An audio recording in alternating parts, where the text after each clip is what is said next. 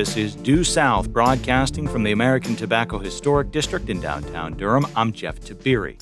Today on our program, we celebrate a local podcast with a national following as it hits 10 years of true crime stories. Phoebe Judge and Lauren Spohrer stop by to reminisce about Criminal, and it's bath time.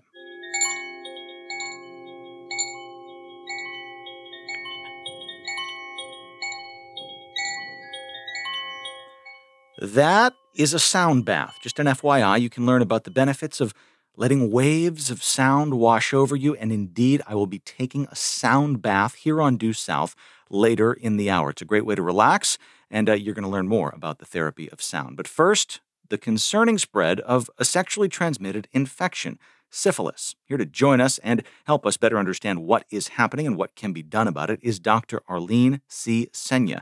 This is her field of expertise. Dr. Seña, welcome to Due South.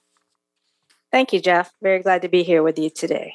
So, syphilis is a serious but treatable bacterial infection. It develops in stages. If untreated, it can worsen, and this is an STI that expectant mothers can pass on to their newborn. I should preface off the top if I've got anything wrong, please jump in here because I am not a medical professional. Broad brushstrokes to start how much of a spike in syphilis cases are we seeing in North Carolina or the South or nationally? Just kind of contextualize this for us, please. Sure. Um, so let's start with North Carolina. So, fortunately for us, um, the rates of primary and secondary syphilis, and that are the most infectious stages of syphilis, have relatively been flat in North Carolina. Um, however, what we are seeing, of course, and, and we're seeing this nationally, is an increase among cases of congenital syphilis. So that's where syphilis affects the infant um, after, uh, during birth or after birth. Um, and that is a, a national trend that um, has been noted, of course, in the most recent um, surveillance data from the Centers for Disease Control. But one of the things that has been noted, of course, uh, more nationally and in certain uh, states, of course, is an increase overall in the proportion of cases of primary, secondary, again, infectious syphilis, as well as total cases of all syphilis um, occurring uh, between 2021 and 2022. So it is an alarming trend given that uh, rates of other bacterial sexually transmitted infections like gonorrhea and chlamydia have either declined or uh, remained stable. I have read that there has been a 755% increase, a seven and a half per uh, uh, seven and a half fold increase in the past decade. That struck me as is a gargantuan jump. Is that uh, just huge, or is that something that we will occasionally see with public health issues? So, what you're referring to is uh, the 750% increase in congenital syphilis cases. I believe that's over the past decade from 2011 to 2021. So, as you said, that is gargantuan and clearly a public health concern.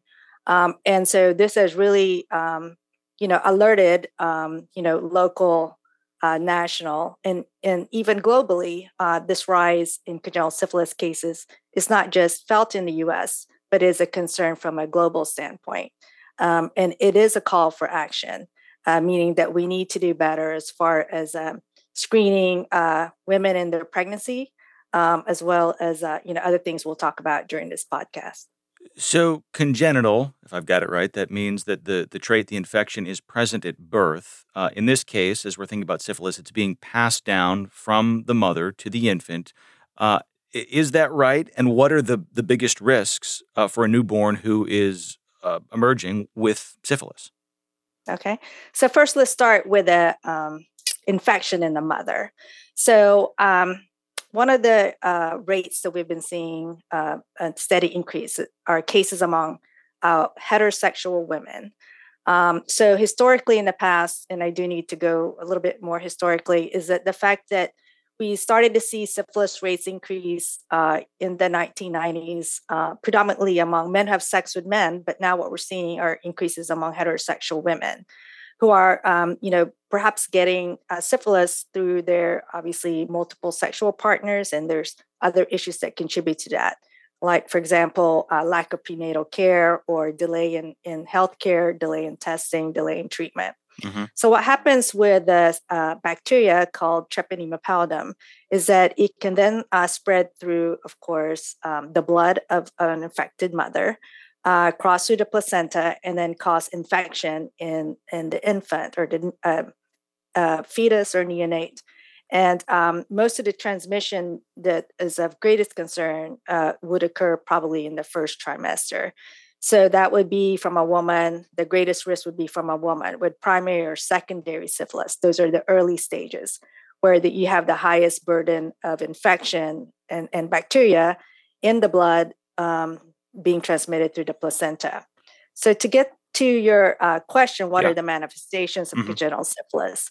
So, an infant um, at birth may um, then have issues regarding developmental delays. There could be deafness. Um, you know, the more serious concerns would be uh, stillbirth. Um, mm, so, wow. so those are uh, you know issues that that women face who are are not treated appropriately.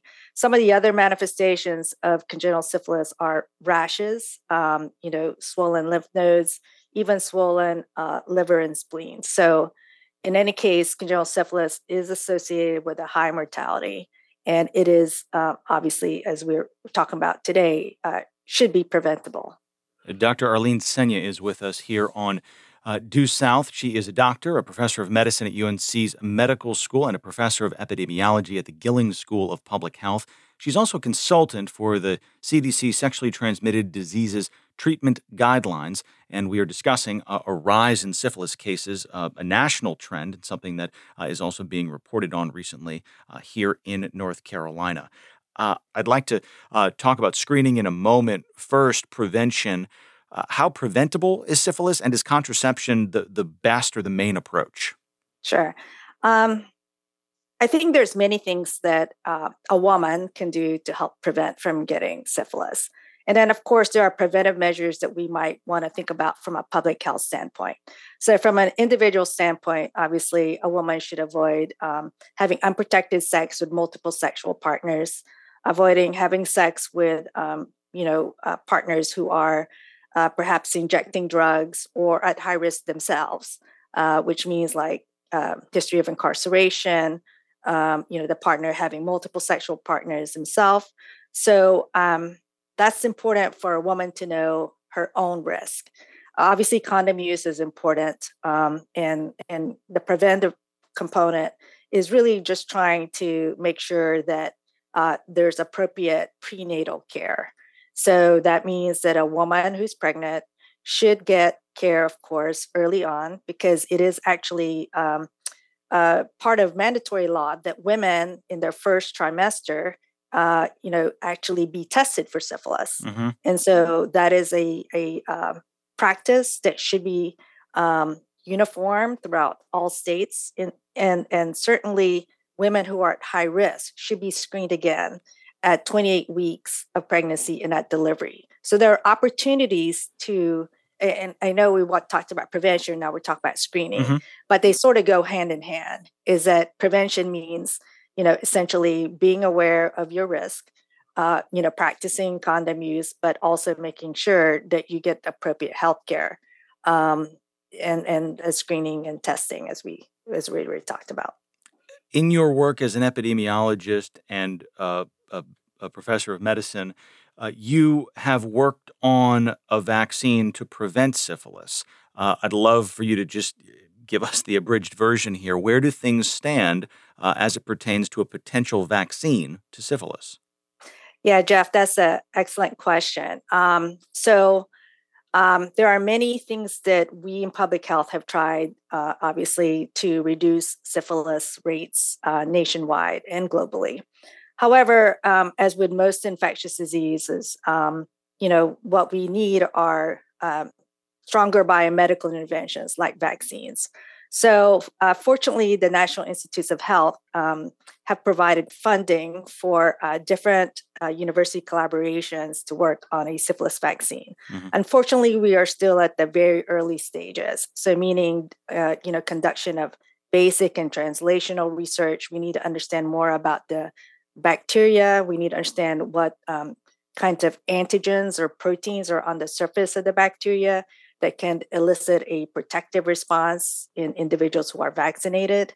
Uh, we also, at this point, need to talk about acceptability of a future vaccine. Mm-hmm. Um, so I think that goes in hand in hand. In, a, in addition to finding the right candidate from the basic science standpoint, we will then need to think about what does that candidate vaccine look like? Should it protect for more than one strain? Sure. And is it will it be acceptable to the you know individuals that we want to provide the vaccine for? So, just a final moment here, uh, in 30 seconds or so. What is the treatment for syphilis uh, presently? Uh, the treatment for syphilis is penicillin. It's a benzathine penicillin, which is an injectable. Um, however, what we have found nationally is a shortage of benzathine penicillin. It's 95% effective, but the shortage is actually making it difficult to provide treatment uh, for all individuals. And we need to prioritize pregnant women. Dr. Arlene Seña is a doctor, a professor of medicine at UNC's medical school, as well as a professor of epidemiology at the Gilling School of Public Health. She also serves as a consultant to the CDC's sexually transmitted disease treatment guidelines. Dr. Seña, thank you so much for joining us here on Due South. Thank you, Jeff. It was my pleasure. I'm Jeff Tiberii, reminding you, of course, to catch up with other conversations, segments, and healthcare, political, and uh, race and Southern culture coverage at our website, duesouthradio.org. Here on Due South, we'll return in just a moment and we'll speak with uh, a couple of former WUNC staffers who created a true crime show now a decade ago. Stay with us. This is Due South on listener supported North Carolina Public Radio, WUNC.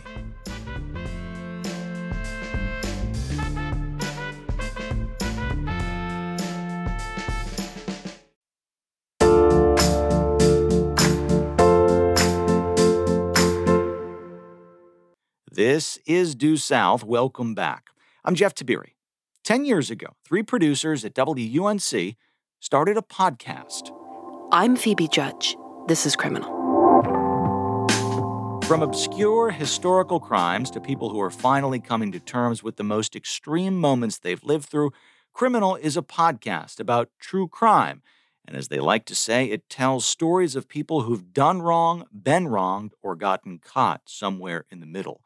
Phoebe Judge is the host and co creator of the podcast, both Criminal and This Is Love. Phoebe, welcome to Due South. Thanks, Jeff. And Lauren Spohrer is co creator and creative director of the podcast Criminal, as well as This Is Love. Lauren, glad to have you here with us as well on Due South. Hi, thanks for having us. Uh, 10 years. Does that feel about right? Is that like, was that a flash? Uh, size up these last last 10 years for us. You know, we, we talk about it all the time because in some ways everything is totally different. You know, we started out with just a couple of us and now we have, you know, 10 or 11 people who work on the show. Most of them are not even in North Carolina North Carolina anymore. They're in New York. But every day uh, we kind of are in a situation where it feels like we're right back at the beginning, which is me and Lauren, you know, arguing over one word in a script, tearing our hair out, and and just trying to make the best thing we can possible. So it's it's very different and also very much the same. And I will note, I'm homesick today with uh, I'm not sick uh, I've got a two and a half year old who's running a little bit of a fever. So I'm in my closet surrounded by meshwear and collared shirts. And that's where you all begin as well uh, for, for part of your production. Do I, am I remembering that right? It was a closet where some of this uh, came to fruition. The first episodes of Criminal were Lauren's closet. Yeah, in Durham, uh, you know, with like quilts hanging over the door. We were just looking at old pictures of sort of a it's like an unmade bed. It like looks absolutely like a like a bunch of college students or something. Um, but Jeff, I like your use of the term meshware. uh, I want to go back to the beginning. Uh, tell me where this idea came from, and if it was like a, uh, you know, snap of the fingers. Oh my gosh, like light bulb goes off in the shower. I like to say I, I do my best thinking in the shower, uh, or if it was something you had been been thinking on for a long time. Where did where did the idea for criminal originate? Well, you know, Lauren and I met at WUNC, and I still call Criminal a radio show. You know, I'm, I'm most happy in a radio station and um, and saying I have a radio show, not a podcast. So we were both working at WUNC on a, a show called The Story with Dick Gordon, and um, I was guest hosting a bit. We were both producing, and Lauren and I were working really closely together on that show. And when that show went off the air that night, uh, we were sitting outside on, on, my porch in Chapel Hill, and we kind of looked at each other and said, "Well, now it's our time to to start our own thing, and no one will tell us what to do, and no one will tell us what stories we should be doing. We'll tell the stories that we want to tell, and our only our only criteria is that we're curious about them. We'll never tell a story again that we're doing just because someone thinks we should be doing it. And so we were sitting there, you know, kind of thinking about what that would look like. And Lauren said, What about a show about crime? And I looked at her and I said, Well, that's the smartest thing I've ever heard. We're never going to run out of stories. And at that time, there was no, this was before Serial. And in, in sort of my, I had been a producer at NPR for a long time before coming to WUNC. And for whatever reason, my experience in public radio was that we didn't do crime stories. It was it was sort of perceived to be sort of lowbrow or something. And I remember around this time, I was reading a lot of Raymond Chandler novels, and I I would absolutely stay up all night. Like I could not put them down. And I was sort of thinking, like, what is it about a crime story that makes it so unbelievably compelling to our imaginations? And I was thinking, what if we could bring our public radio sort of training um, and our sort of ability to contact strangers and ask them if they'll talk to us about their lives. What if we did that with crime stories and we did it in a really sort of respectful way? And it really felt like no one was doing that then. And and it felt like, hey, we we actually have the skills for this and we have the energy. So like let's try it. So Lauren, you have this wonderful idea. Did you realize that you had, and I hesitate to use the word perfect, but the near perfect voice with the near perfect cadence for this podcast. Because if if if this were a sports or a politics or a weather uh, gathering of of stories, like I don't know if Phoebe's cadence and delivery works quite as well, but with crime, it's just like it's perfect. Did you know that? How early did you know that? I think we I did know that. I think also just as a side note, I would do anything to hear her do a sports broadcast. Well, I'd like to do the weather, I think. I think I might be a good weatherman. I think you'd be good at calling a baseball game. I'd like to watch that. Well, that you know that's my if that is anyone we'll make it happen. the Durham, the Durham Bulls. Bulls. Just one night, I'll pay you to do it. Just one night.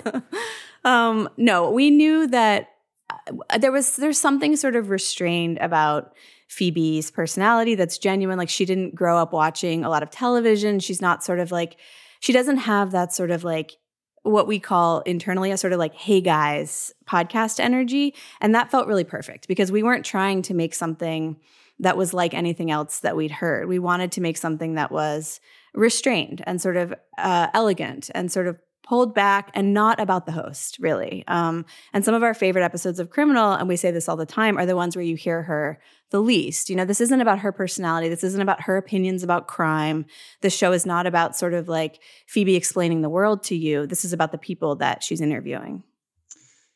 So you start this podcast in, if I'm remembering correctly, fall of 2014, because the story was canceled. The story with Dick Gordon, I believe, was ended, sunsetted, canceled, whatever word y'all want to use is fine by me.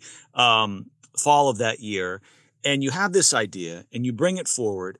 At what point did you think you were onto something or maybe even know you were onto something? And my only brief backdrop of context here is that there were at one point like two and a half million podcasts in this country there was just there was an abundance there there was too much in the marketplace just from the sheer numbers of supply and demand when did you know you had something and it could be something well i think you know the the good thing about about the way we started the show is that we never started the show to be popular. We never started the show to make dough. You know, I was still I was still on the air every day at WUNC, and I'd get off, and then I'd go to Lauren's house, and we make this show. And for us, the fact that we were putting out stories that we were proud of was enough. It really was enough. And we took it really seriously. But that's all we wanted to do. And, you know, as as we mentioned, you know, we started before Serial, and Serial really helped every podcast. It put mm-hmm. podcasts on the map. But, you know, when what would happen is Serial came out and it was this gigantic hit. And there started to be these articles that said, you can't get it, you can't get enough of Serial, try Criminal until the next episode is out. And so people then came to Criminal. And we started getting listeners and more and more listeners. And then we started getting a sponsor. You know, Audible was our first sponsor. And at one point, we looked at each other and said, well, maybe it's working. Maybe this thing actually is work. People like this thing. And we had no expectations for what that meant, really, except that it was finding an audience of someone who appreciated maybe the time and effort we were putting into these stories and realized that we were trying to do something different with crime. We were trying to take a different lens to crime as a response to the crime reporting that we were seeing out there, which, frankly, a lot of it's horrible. It's horrible. And we wanted to do everything we could to be the anti true crime podcast, you know, to tell it in a different, more humanistic way. And eventually we just realized that we were finding people who appreciated that. But you know, we didn't quit our day jobs for like 2 years. Like yeah. sometimes people are like, "How do we like sort of what tips do you have?"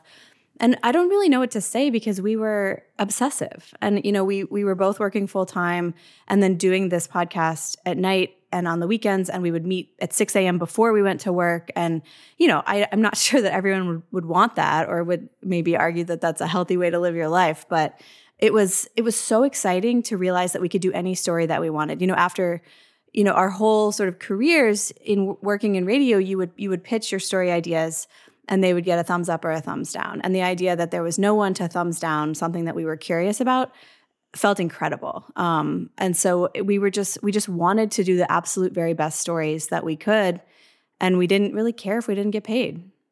Um, kind of a generic question here, but if you would, uh, from each of you, give me an episode that stands out, favorite or not, most memorable, most controversial. I, I, I mean, you've done, I suspect, hundreds of these uh, in total, but give me one, maybe even two that linger for you? And of course, tell me what it was about and maybe why it lingered. Well, this is a this, this is a moving target. This question because it depends on the day. But uh, you know, I'll, I'll, go first. And right now, uh, one of my favorite episodes is called Off Leash. It's about a woman who was uh, training dogs, working with incarcerated people um, to help train dogs, and uh, fell in love with one of these men and. Um, and she ended up smuggling him out of uh, prison in a dog crate. Uh, and for me, the story is wild, but also the way that she was able to talk about this experience and how she got herself in this position. This woman had no record. She'd never been arrested. She'd never done anything wrong. But she got herself into the situation and then she realized she was in over her skis. And the humility that she talks about, you know, what she did and just her complete openness. It's it's a fantastic story. It's called Off Leash. Another story that I've always loved is a story called Triassic Park about the theft of petrified wood from a national park and the way the national park used guilt to try to make people stop stealing and a curse. I, that's a real when I we, we talk about a, a real criminal story. That's a real criminal story. So those are two that stick out to me. That's and that's one of my favorites. I I love that podcast. Yeah. That's and how many years? Just remind us. Is that like twenty? That, that was. Oh, that's er, that is yeah. early, early. That's episode twenty three. That's way back to the beginning. Okay. One of my favorites I've been thinking about is um, it's an episode called The Doctors, and it was it just felt like a real gamble. We just called three trauma surgeons across the country and said, you know, like what happens to someone's body when they're shot. Um, and we found these doctors who were unbelievably open. And I think that, you know, it, it, it was, I was really proud of it because it felt like a sort of different way to think about gun violence because it stayed very specific on what do these trauma surgeons know about what a gunshot does to the human body and they described it in such they described the way it affects them in their profession and the way it affects everyone in a hospital and it sort of um, it, for me it made it so I, I couldn't sort of turn my head away from something that's painful to think about. And uh, and I thought that that there's very little of Phoebe in that episode. It's really just these doctors sort of in almost a collage describing this aspect of their work and you know this part of our lives that we I think try pretty hard not to think about in detail. I liked that episode a lot. And then one that we did last year was called The Most Wonderful Terrible Person and it was about this woman named Deborah Miller whose mother was convicted of murdering her father in the 60s in California and then Joan Didion wrote an essay about the murder trial. And so Deborah Miller talks about what it's like to have your family described by Joan Didion in in Slouching Toward Bethlehem, and, and to sort of be the real person behind this like sort of iconic piece of writing. Um, and she said she grew up hating that essay and hating Joan Didion, and that it was only sort of as she became an adult that she could sort of see it through adult eyes. And I, I, to me, that was a really great criminal episode because it sort of it's not about the crime; it's about people and the the way that we sort of how the way that we talk about crime tells us who we are. You know.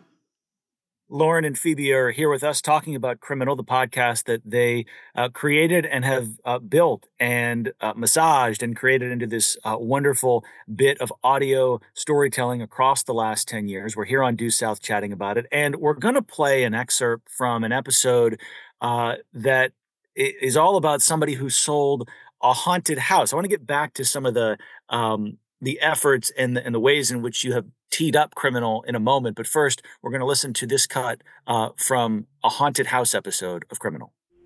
Jess Stambovsky sued Helen Ackley, arguing that all of Helen Ackley's ghost stories, which he said he had not known about before signing the contract, threatened the house's property value. The court dismissed the complaint, noting that Helen Ackley did not have a duty to tell the Stambovskys about any ghosts. New York had long applied the rule of caveat emptor. Caveat emptor is a Latin phrase. It means let the buyer beware. That's a clip from an episode of the podcast Criminal. It's all about somebody who sold a haunted house. And I want to go back to something that you noted earlier about an effort to not be gross with your true crime this is something uh, that I, when I've listened to your podcast, it has found deliberate. Uh, you, it has seemed deliberate to me, and you all pull on threads of uh, guilt and duty and things that I think are maybe more relatable to a wider range of people, right? Like we've all seen the news, and we can we can talk about a shooting or a you know some gory thing, but this is less gory. Uh, tell me about the effort to be not gross. Your word, gross. Well, I, you know, I think that Lauren and I one of the reasons this show has worked or we've worked so well for the past 10 years is that I think we both have a, a, rather common life view that we don't really believe in in good and evil. You know, we don't believe that people are just intrinsically bad. We think that people do horrible things and get themselves in horrible situations. And from the beginning all we've wanted to do is figure out why people do the things they do. And also to to realize that really none of us are better than any other. You know, that, that we can all find ourselves in situations that we never expected. And so, because of that, you know, we've, I think, taken this look at crime of trying to really figure it, not just say someone's bad, you know, not just be able to put something out there and say, well, look, we showed you they're a bad person, done, you know, but rather try to talk to people, try to explore and figure out life situations. And in doing that, I hope have some empathy for just the human experience. But rather, what we have always wanted to do is to is to have a reverence for the subjects that we're talking about, but also to understand that when you're telling crime stories, people have been usually affected in horrible ways, and to always understand that someone could be listening to this story that we're putting out who has been affected by this. And it isn't just entertainment, that we have a responsibility. And we've taken that very seriously for, for a long time. I, I want to jump in, and there's one other thing I, am going to ask. This is a bit of a curveball. Um, and I'll give you, I don't know, a minute or a minute and a half to regale us with this story, if you'll indulge us. I'm going way back in the time machine here. But I was getting ready for this interview and I thought, oh, I I remember I remember Phoebe telling me about kind of like a wild thing. I thought it was wild uh, that happened years ago. You took criminal on the road. If memory serves, you were in Northern California. You had a, perfor- a performance, you had a, a, an event, and you got quite ill. But this was in kind of the ascent, the rise of criminal and you would not be stopped from getting on that stage and, and speaking to and sharing a story with some of some of your fans. She was green. Oh boy, the, the, the oyster. it was the oyster.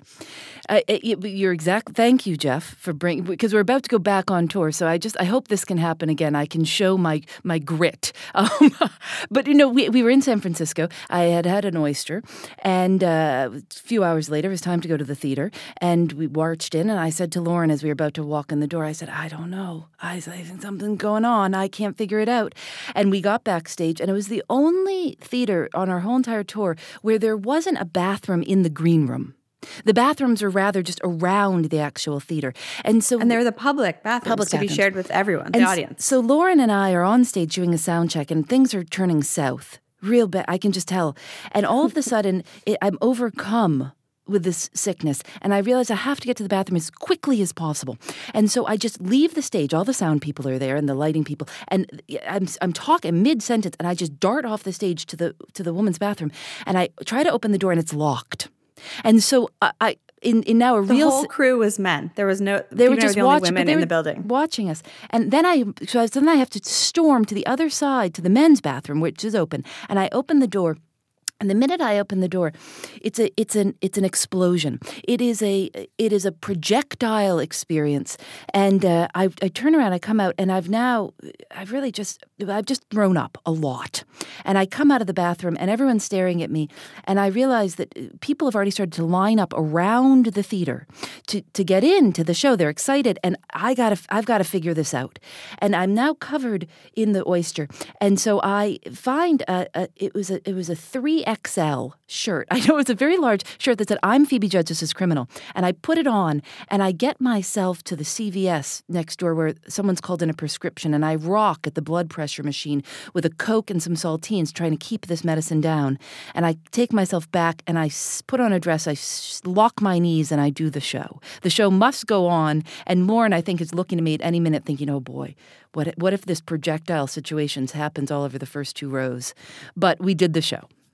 Her face was like damp the whole time. And then, as I recall, someone in the front row vomited mid show. And that So- really almost threw me over. That was the real test. Phoebe, I am appreciative. Lauren, I'm appreciative that that you both were able to regale us with that. I hope it was not too traumatic or triggering, but a, a wild story nonetheless. Uh, I wish you both nothing but uh, healthy, happy, successful endeavors as you all take Criminal on the road again this year. Happy 10th birthday to Criminal, the well known, locally born, true crime podcast with a national following. Uh, Lauren Spohrer and Phoebe Judge, thanks for the stories and thanks for being our guests here on Due South.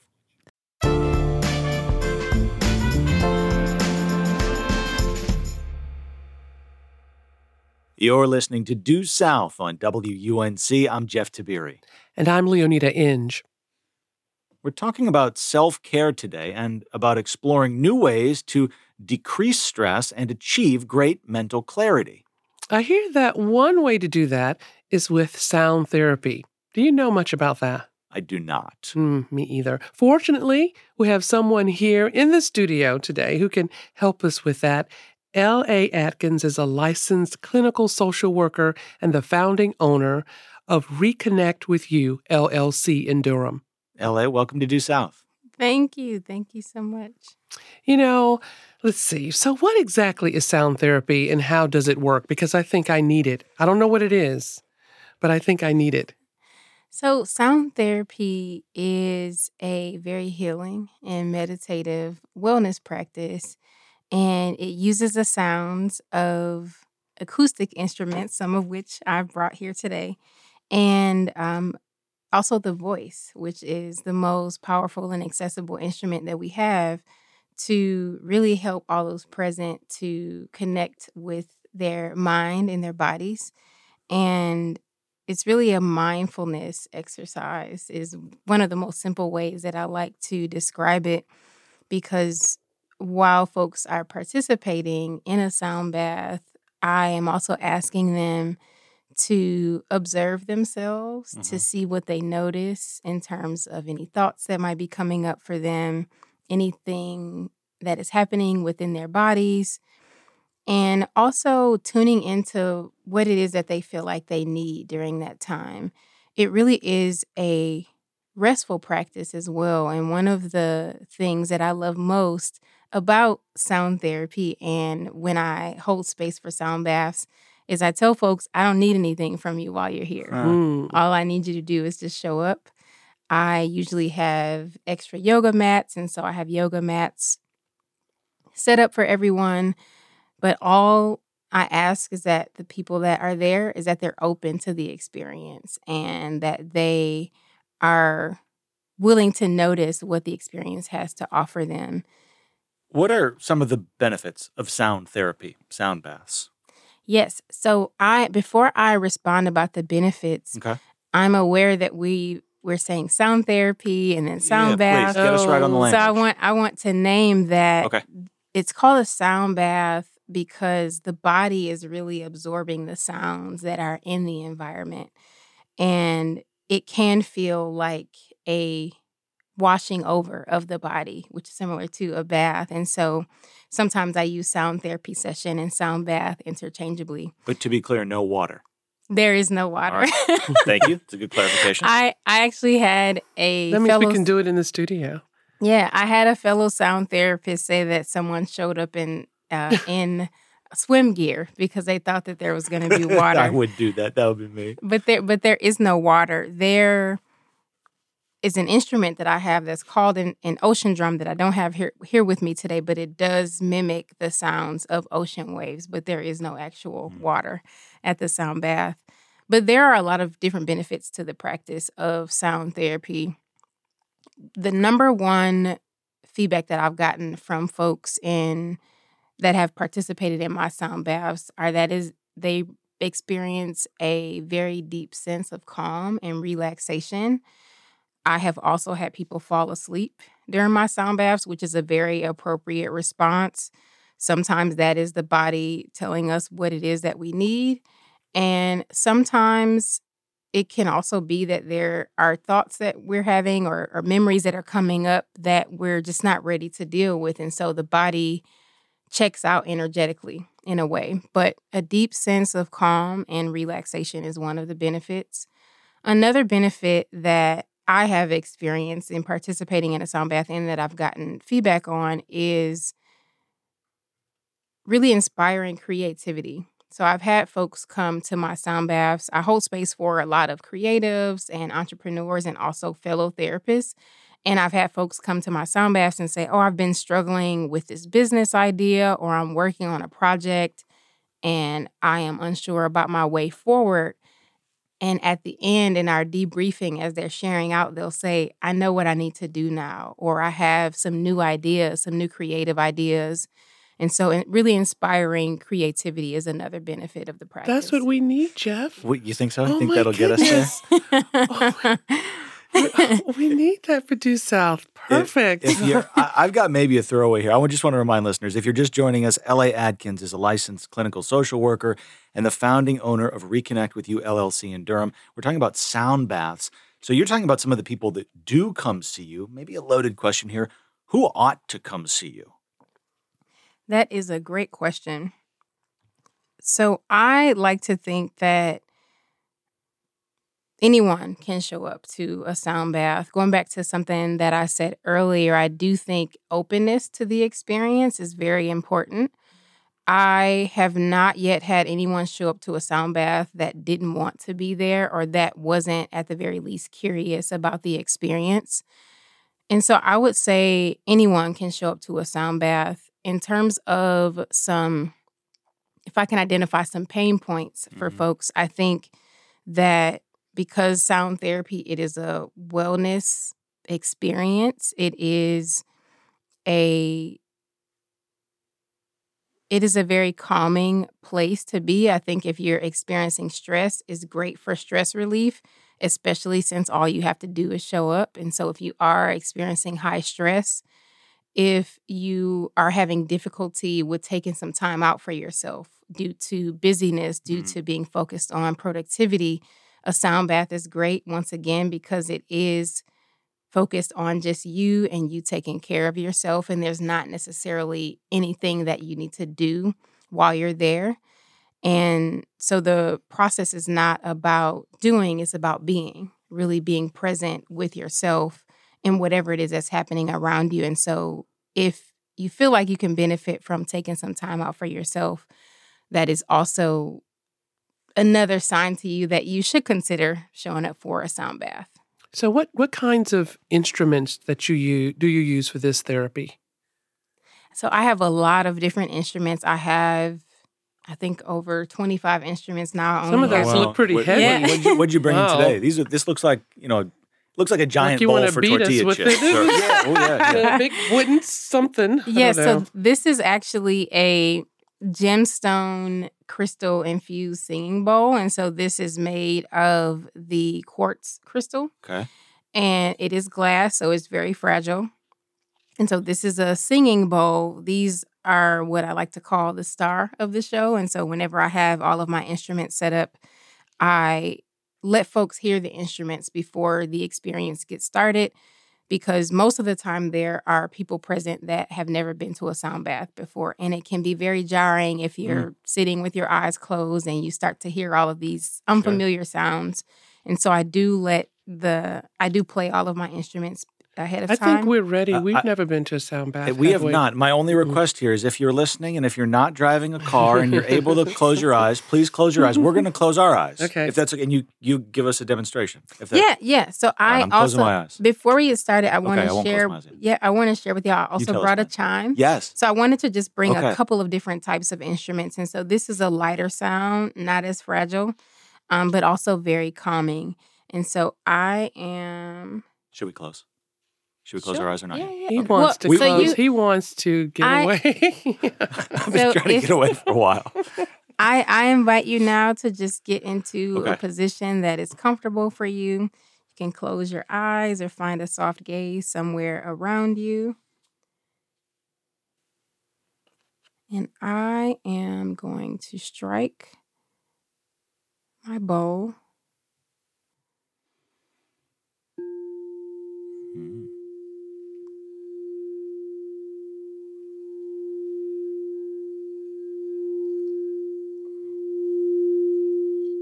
And I invite you to practice gratitude for this moment.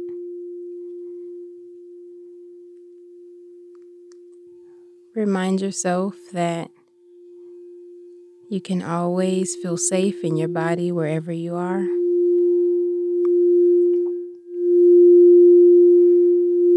That you are divinely protected.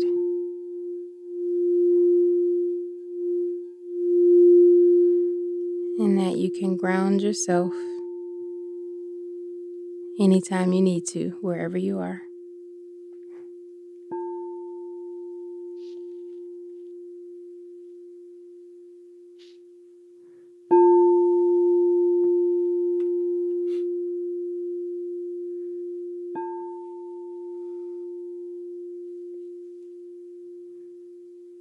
And I will end with the light sounds of this wind chime.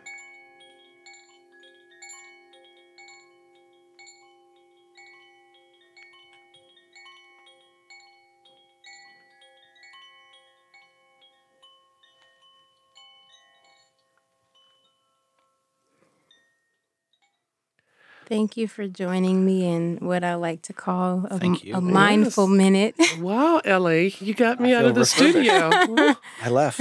I, I got away left. for a moment. Where do these instruments come from? Do you make any of them? Do you modify them? Like, what, what's the backstory for one or two of them? I do not make them. I actually have gotten all of the instruments that I have, and I am a few of them were gifted to me from a fellow colleague and a, who's also who also does sound therapy. But I actually went to Skinny Beat Sound Shop in Asheville, who I found through a Google search, and I drove the three hours because I had been looking to visit Asheville. And coming to find out, the owner is also from Wisconsin. And so that was a divine timing for me, or, or a divine message, I, I should say, that I was in the right place. And so I got, I've gotten all of my instruments, and including my first singing bowls from Skinny Beat Sound Shop from Billy in, in Asheville. I do not modify any of them. I do have a relationship with all of my instruments and I make sure that I cleanse them. And by having a relationship with them, I mean spending time with them, um, playing them, connecting with them. And so I also do some sound therapy at home with myself, um, where I'm able to kind of sit with myself and play my instruments. You know, you just kicked off a monthly sound bath series, you know, the Sound Sanctuary. Tell me about that. Yes. So we just had our first session this past Sunday, and the theme was embracing change and transition while also navigating loss and grief.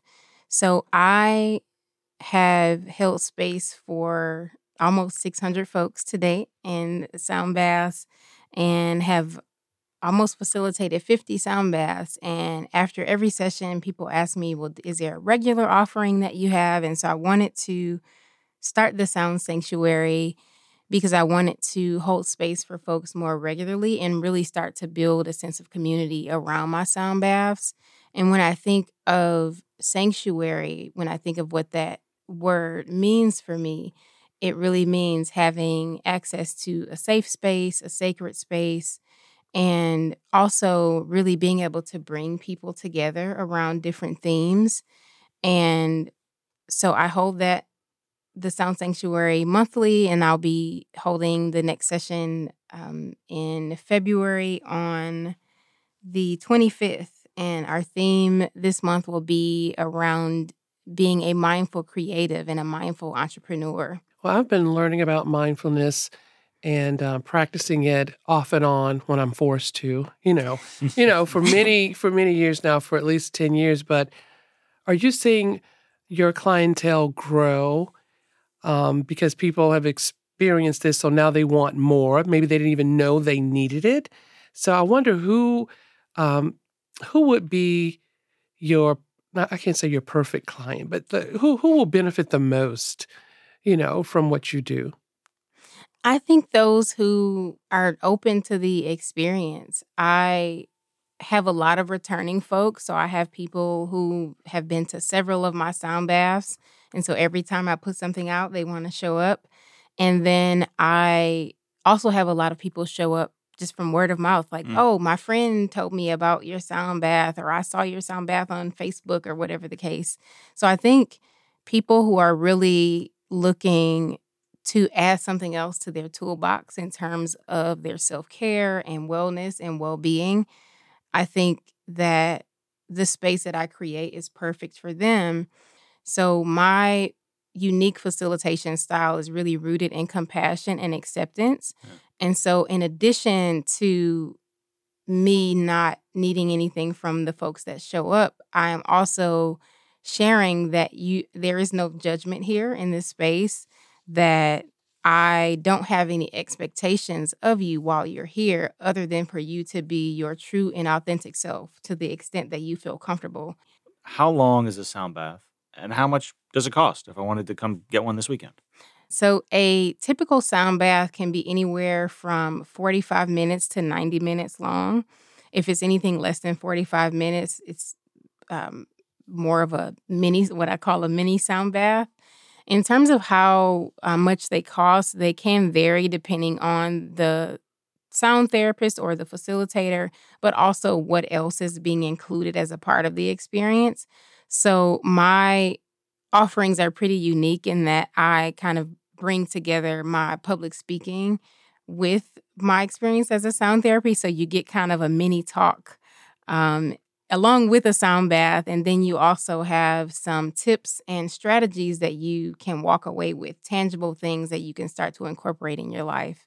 In terms of the ticket price for, I know the tickets for the Sound Sanctuary are $40, um, but my tickets have ranged anywhere from 30 to $40 for individual sessions. Okay. I also, throughout the year, I will hold donation based sessions, which I invite folks to bring a love offering, and sometimes a love offering is your presence. Um, and so I like to do that just to increase access to folks who may not be able to purchase an individual ticket for other offerings.